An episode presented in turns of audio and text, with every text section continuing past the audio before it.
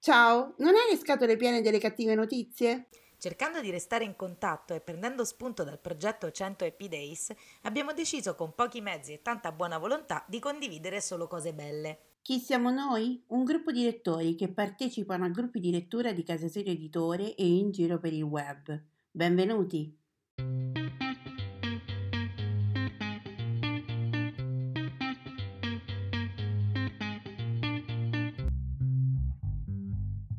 Ciao, io sono Simona e ti parlo da Rocca di Papa. Ciao, io sono Nereia e ti parlo da Barcellona, in Spagna. Mentre facevamo un podcast per Casasire Editore, abbiamo dovuto coinvolgere i nostri amici per dare una risposta più articolata a un nostro ascoltatore e ci siamo rese conto che la risposta collettiva funzionava. E così abbiamo deciso di intraprendere questo percorso per rallegrare la giornata di tutti con un buon pensiero. Sono appunti, pensieri sparsi, sfoghi o ricordi, non necessariamente parlano di libri. Sono un modo per sentirsi e lasciare un messaggio in bottiglia a chiunque avrà la voglia di accoglierlo. Ci siamo ispirati al lavoro fatto da Alessandra Pagano con il suo cento Happy Days sull'omonimo gruppo Facebook. Questa è la prima puntata, nata nell'arco di poche ore. Magari non sarà perfetta, ma di tempo per migliorare a quanto pare ne abbiamo un po'. Buon ascolto e a domani.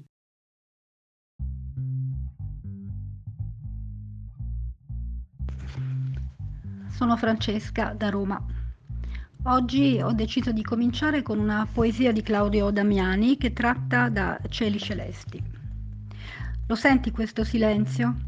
Ti sembra che sia silenzio, ma se ascolti bene lo senti che è fatto di tante, tantissime microscopiche voci che scorrono una sull'altra, così come tutti i colori sovrapposti uno sull'altro formano la luce bianca. Ciao, sono Massimo da Roma e volevo ringraziare i lavoratori dei supermercati, i tabaccai, i farmacisti, gli addetti ai trasporti e tutti quelli che in questi giorni lavorano per noi. Insieme ce la faremo. In bocca all'orso e dai!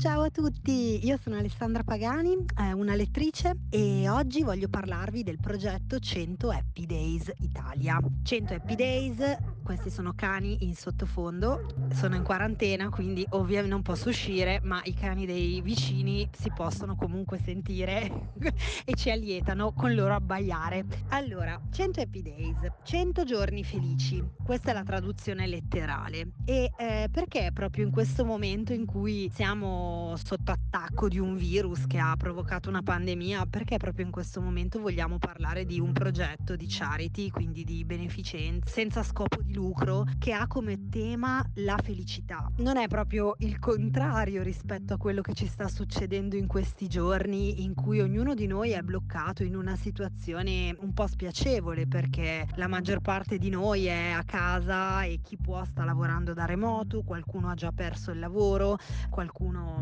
ha difficoltà a gestire i figli che sono a casa da scuola, gli anziani genitori che magari hanno delle patologie e bisogna curarsi di loro in una maniera un po' diversa da quello che si faceva di solito. Insomma, la nostra vita è stata stravolta. Quello che per noi era la normalità, eh, che poteva essere appunto prendere un treno per andare a trovare un amico, un familiare, vedersi con gli amici, eh, darsi i baci che ci diamo in Italia quando ci salutiamo, i baci sulle guance, abbracciarsi, tutto ciò è stato stravolto e siamo tutti sotto una cappa di grande paura e di grande incertezza per il domani. Quindi proprio oggi scegliere di parlare di felicità, o meglio di allenamento alla felicità, è qualcosa di davvero provocatorio e mi ritrovo molto in questo ruolo di essere un po' fuori legge e provocatoria in questo momento, quindi vi spiego con molto piacere questa iniziativa che è nata nel duemilatredici e ha avuto ben venti virgola otto milioni di follower nel mondo, quindi magari qualcuno di voi se la ricorda. In pratica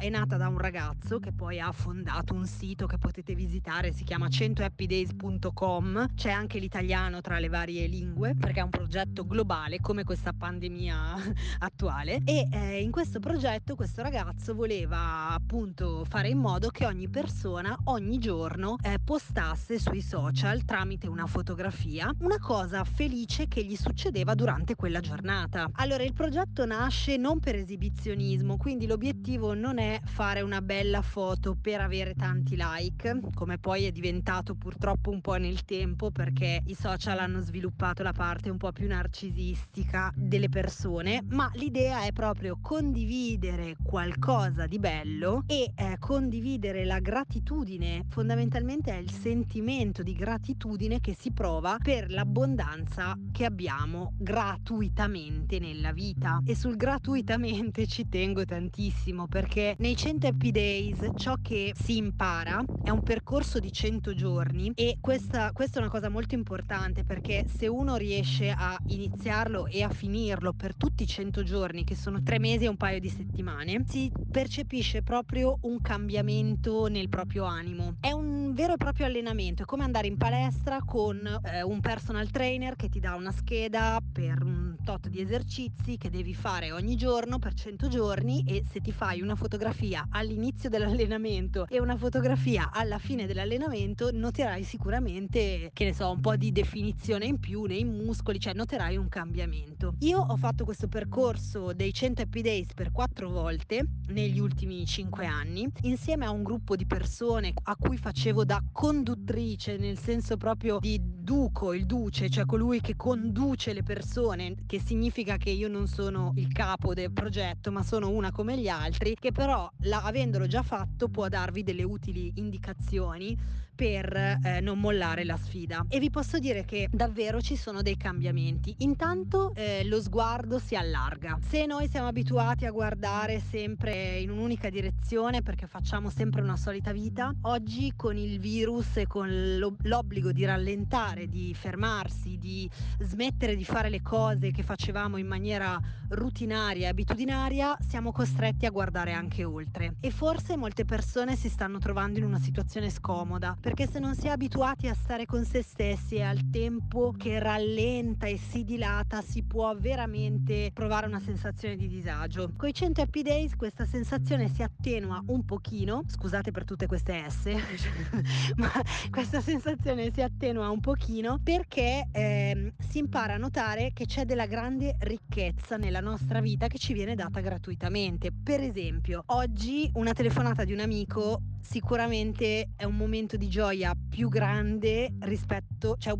fino a pochi giorni fa noi la davamo per scontata, invece adesso è qualcosa che ci fa davvero essere felici, altrimenti tante persone non avrebbero organizzato questi famosi aperitivi online, dove sono stata invitata anch'io e tra poco parteciperò, e sono anche contenta perché è una cosa che ci ricorda quanto siamo felici di stare insieme e che ci ricorda che è solo un momento temporaneo di isolamento e di restare a casa, ma che presto ricominceremo a vederci di persona. Però sicuramente oggi questo, se io oggi dovessi dire il mio Happy Days di oggi, sedici marzo, giorno in cui registro questo messaggio, direi una telefonata di, di, di un'amica, che è nel nostro caso l'amica che mi ha invitato a fare questo podcast, Simona. E così via. Ogni giorno bisogna trovare qualcosa nella propria quotidianità, senza cercare cose strane, ma proprio rivolgendosi a ciò che fa parte della propria vita quotidiana, per cui essere grati. L'obiettivo dell'allenamento dei cento Happy Days è sviluppare il sentimento della gratitudine, e il sentimento della gratitudine è uno è proprio un sentimento, è qualcosa che si percepisce nel cuore con la stessa intensità con cui quando si prova l'innamoramento si percepisce l'amore per l'altra persona. Questo è quello che io ho sperimentato facendo i cento Happy Days. Quando ti accorgi che nella tua vita ci sono tantissime benedizioni gratuite, così tante eh, come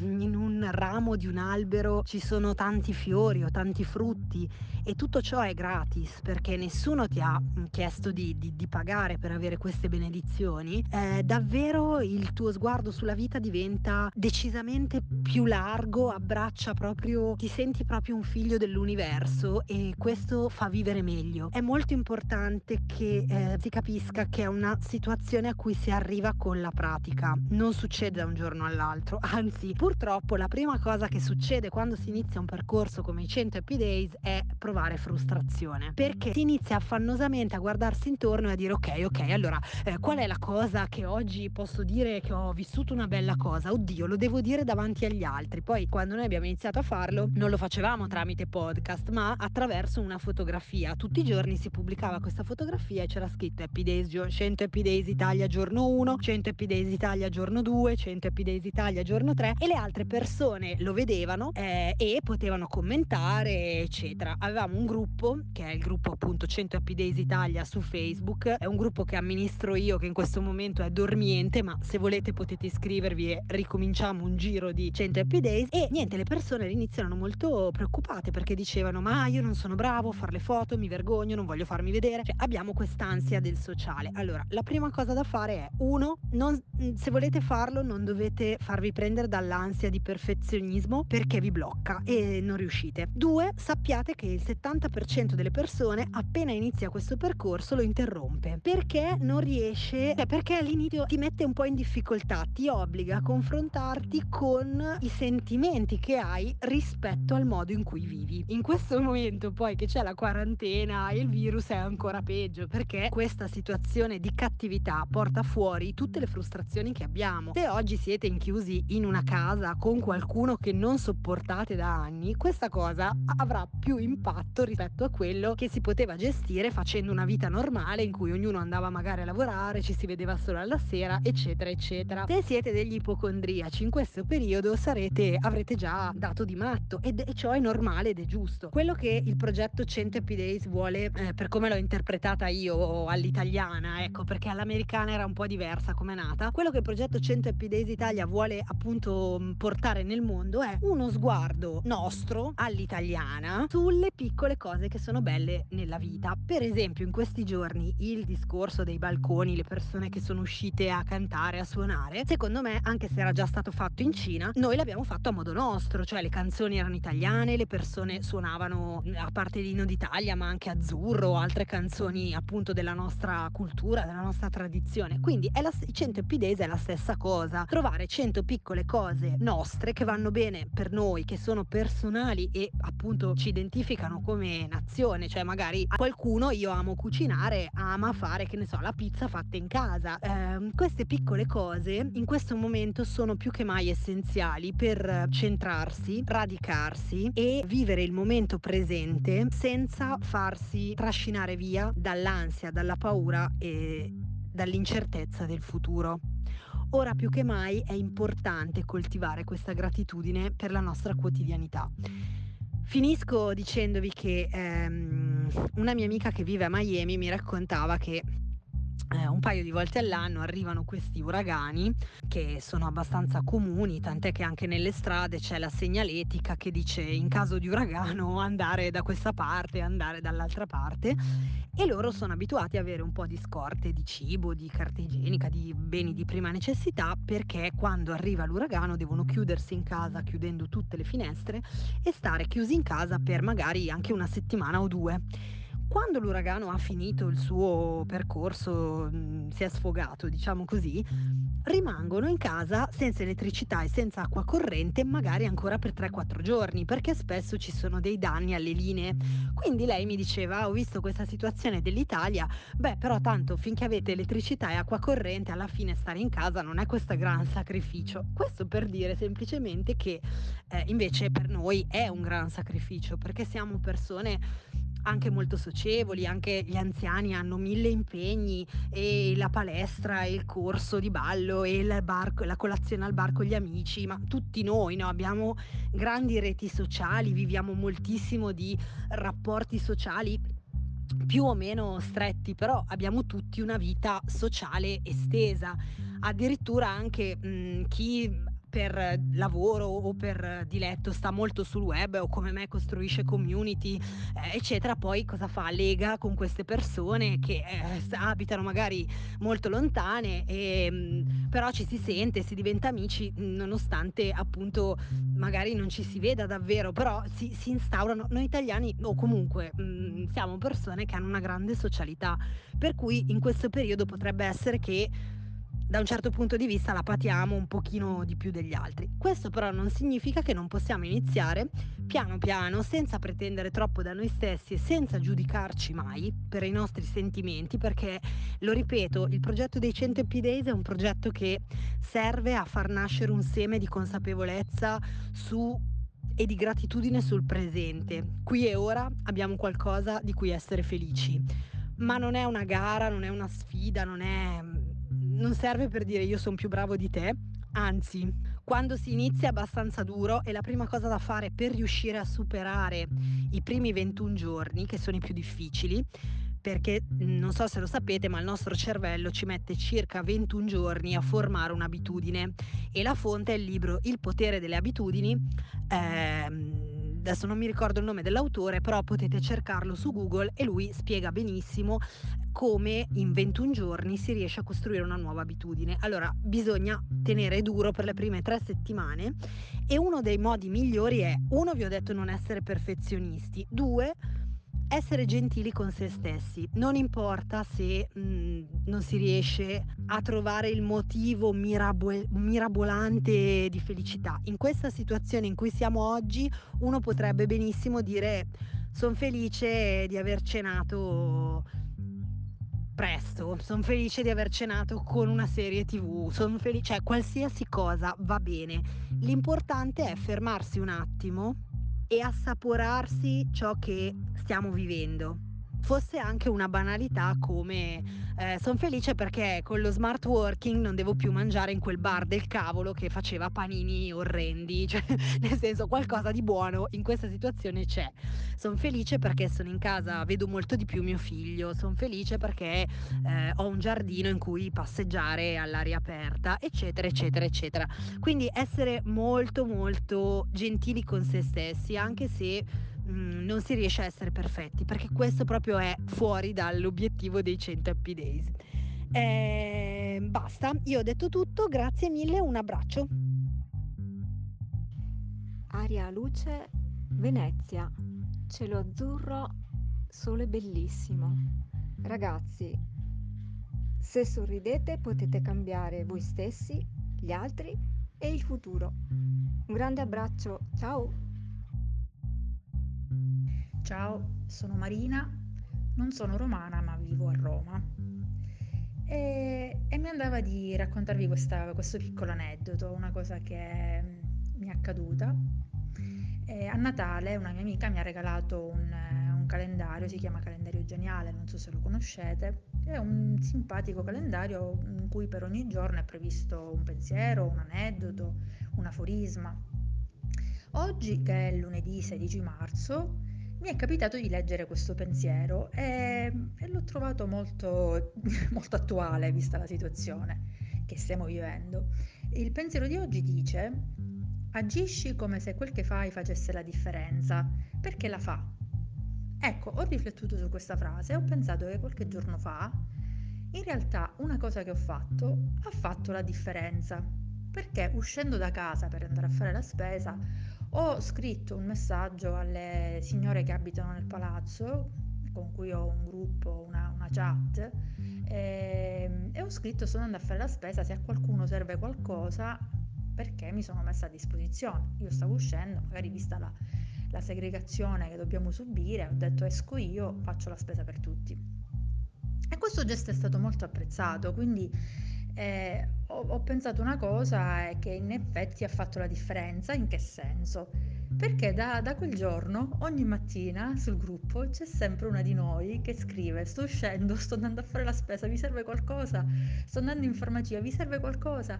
Quindi vuol dire che quel mio piccolo gesto così altruistico, spontaneo, è servito a, ad aprire eh, diciamo una piccola eh, mh, una piccola opportunità anche per gli altri di essere, di mostrarsi disponibili nei confronti del, del prossimo, ecco. E allora pensavo, ritornando al pensiero di oggi per non dilungarmi, che tutto sommato possiamo fare la differenza anche con una semplice telefonata.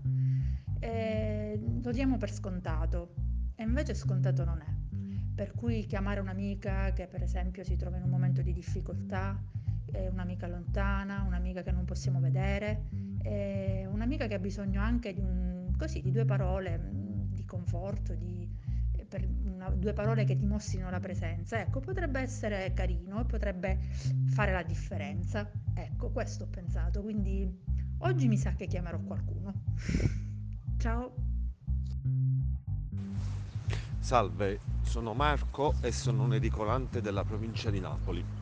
Nel mio lavoro ne ho viste tante e ne ho sentite tante, come per esempio nonni che vengono a comprare figurine ai nipoti e invece di dire amici cucciolotti dicono amici agnolotti, e capisco pure perché dicano così.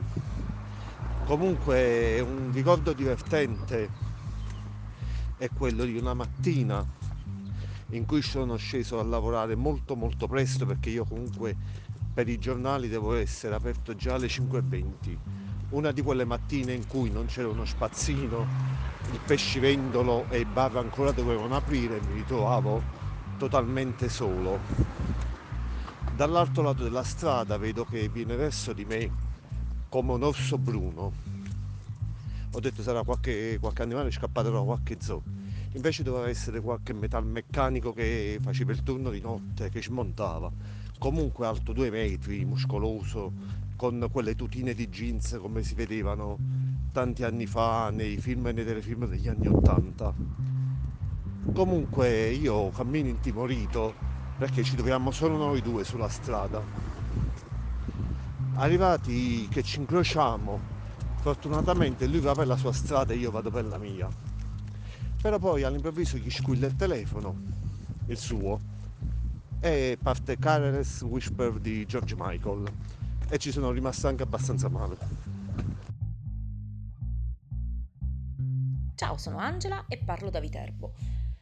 Dunque, ieri sera, dopo già un paio di giorni che ci stavo sopra, ho deciso di abbandonare il primo della trilogia erotica ottanta giorni, Il colore della passione, di Vina Jackson, edito Mondadori. Dice, perché mi stai a raccontare questo? Semplicemente perché, uh, non lo so, avevo bisogno di, di dirlo a qualcuno. Triste la quarantena, eh? No, non lo so, eh, perché comunque li trovo, trovo questo genere qua di libri tutti banali. Allora che tu leggi a fa, mi direte, e avete ragione, però ogni tanto ci sta, no? Un romanzetto erotico per evadere. E poi volevo sapere, volevo vedere se erano tutti fatti con lo stampino come cinquanta sfumature di grigio. Non sto... Eh, lascio fuori la letteratura proprio erotica, quella la lascio fuori, ma parlo di questi romanzetti così, proprio puro intrattenimento, ecco, da casalinga disperata, diciamo, ecco. E arrivando a metà libro, io non riuscirò a portare a termine questa trilogia, già lo so perché già l'ho messa nei libri da vendere, e... mi sono resa conto che sì, sono fatti tutti con lo stampino, sì che sono tutte stereotipate, ste ragazzette, che rimpiango gli Harmony.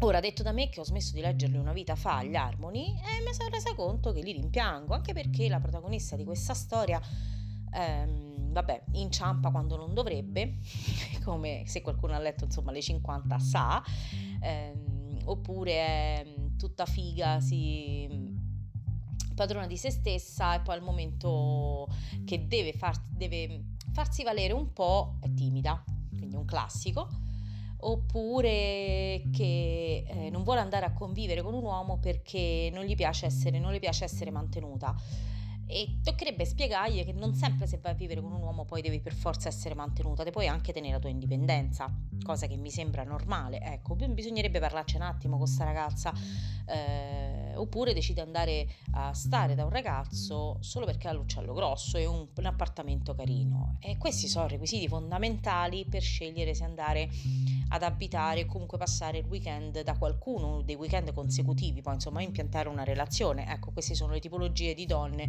che ci stanno in questi romanzi, oppure accettare un violino da uno sconosciuto e poi avere un contratto con lui che non hai ancora firmato e quindi essere in debito verso questa persona, un, uno sconosciuto completo, quindi boh, non lo so, me lasciano a desiderare, e ho bramato, speravo ieri sera di avere un Harmony dentro casa, in realtà non ce l'ho perché l'ho dati tutti via, quindi mi veniva da piangere, mi manca quel corteggiamento velato, mi, mi, mi manca quel, quel, quella passione che scorre nel sottofondo, quando questi libri invece non ti danno niente, niente, niente, assolutamente. Bene, detto questo, mi mancano gli harmony, e dire che poi se vogliamo scriverci un harmony in una settimana lo possiamo fare con il romanzo di Stefania Bertola ehm, che si chiama Romanzo rosa, che io ho smesso di leggere gli harmony perché ho letto quel libro, perché ti spiega in una settimana come eh, fare un eh, harmony praticamente studiato a tavolino, ti dice tutti i passaggi, quindi sono tutti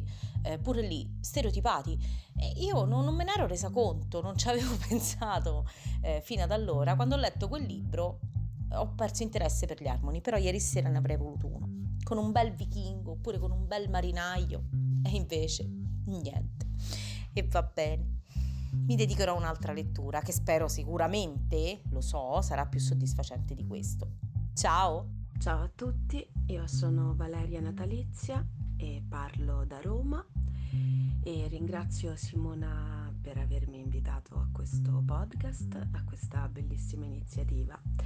E niente, io in questi giorni così difficili e diversi per, per tutti noi, ehm, da romana forse una delle cose che, che mi manca di più è, è proprio, eh, nonostante tutte le difficoltà e le cose che non vanno nella vita quotidiana di questa città, che può essere anche molto faticosa, è però sicuramente tante volte l'abbraccio, il calore, un po' la delle caratteristiche tipiche di, di tanti miei concittadini, e anche forse un po' l'antitesi, eh, l'opposto di quello che stiamo vivendo adesso, cioè eh, la concentrazione che ci può essere di tanti tifosi in uno stadio, ad esempio la concentrazione di tanti romanisti in particolare, quando è capitato purtroppo poche volte di andare al Circo Massimo, di invadere le strade di tutta la città e di festeggiare ad esempio i due scudetti vinti in epoca diciamo relativamente recente, non recentissima purtroppo. E um, ultimamente mi è piaciuto moltissimo, pur essendo io solo una simpatizzante della Roma, non una vera e propria tifosa, però mi è piaciuto moltissimo il romanzo di Sandro Bonvissuto, edito da Einaudi, uscito da pochissimo, che si chiama La gioia fa parecchio rumore, che può essere letto come, che vi consiglio caldamente, che può essere letto come un, un romanzo diciamo in particolare rivolto a chi come lui, come l'autore, come Bonvissuto, condivide la passione per la squadra della Roma, ma in realtà è veramente un'esperienza di lettura che consiglio a tutti, perché ci sono dentro delle cose meravigliose, c'è un'epoca tramontata che però mh, racconta e ci ricorda delle, delle cose meravigliose, delle persone dei, che veramente fanno comunque parte eh, di un certo immaginario eh, e delle nostre vite, anche per chi ha qualche anno in più, e, e veramente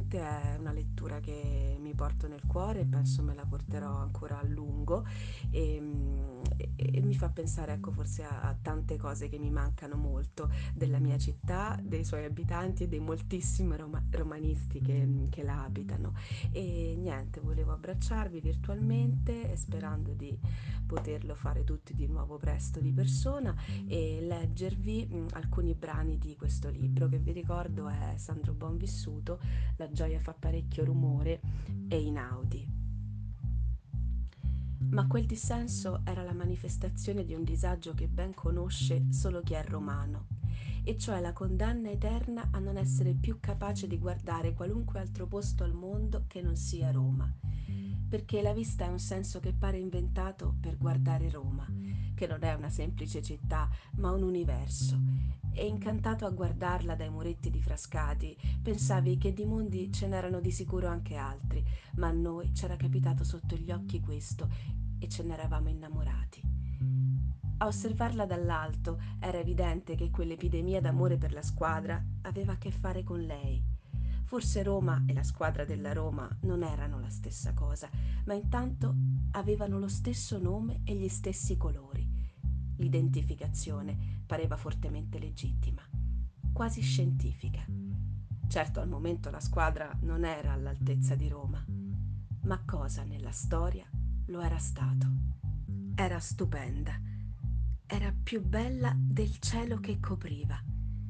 Era uno schiaffo al più umiliante dei mali dell'uomo, la neutralità. A sventolarla ti passava la paura di tutto, pure della morte. Perché se c'è un momento in cui non hai paura della morte, è mentre sventoli una bandiera.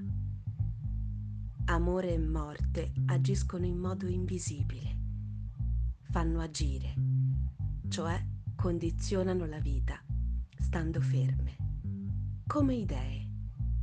Non spingono, ma tirano.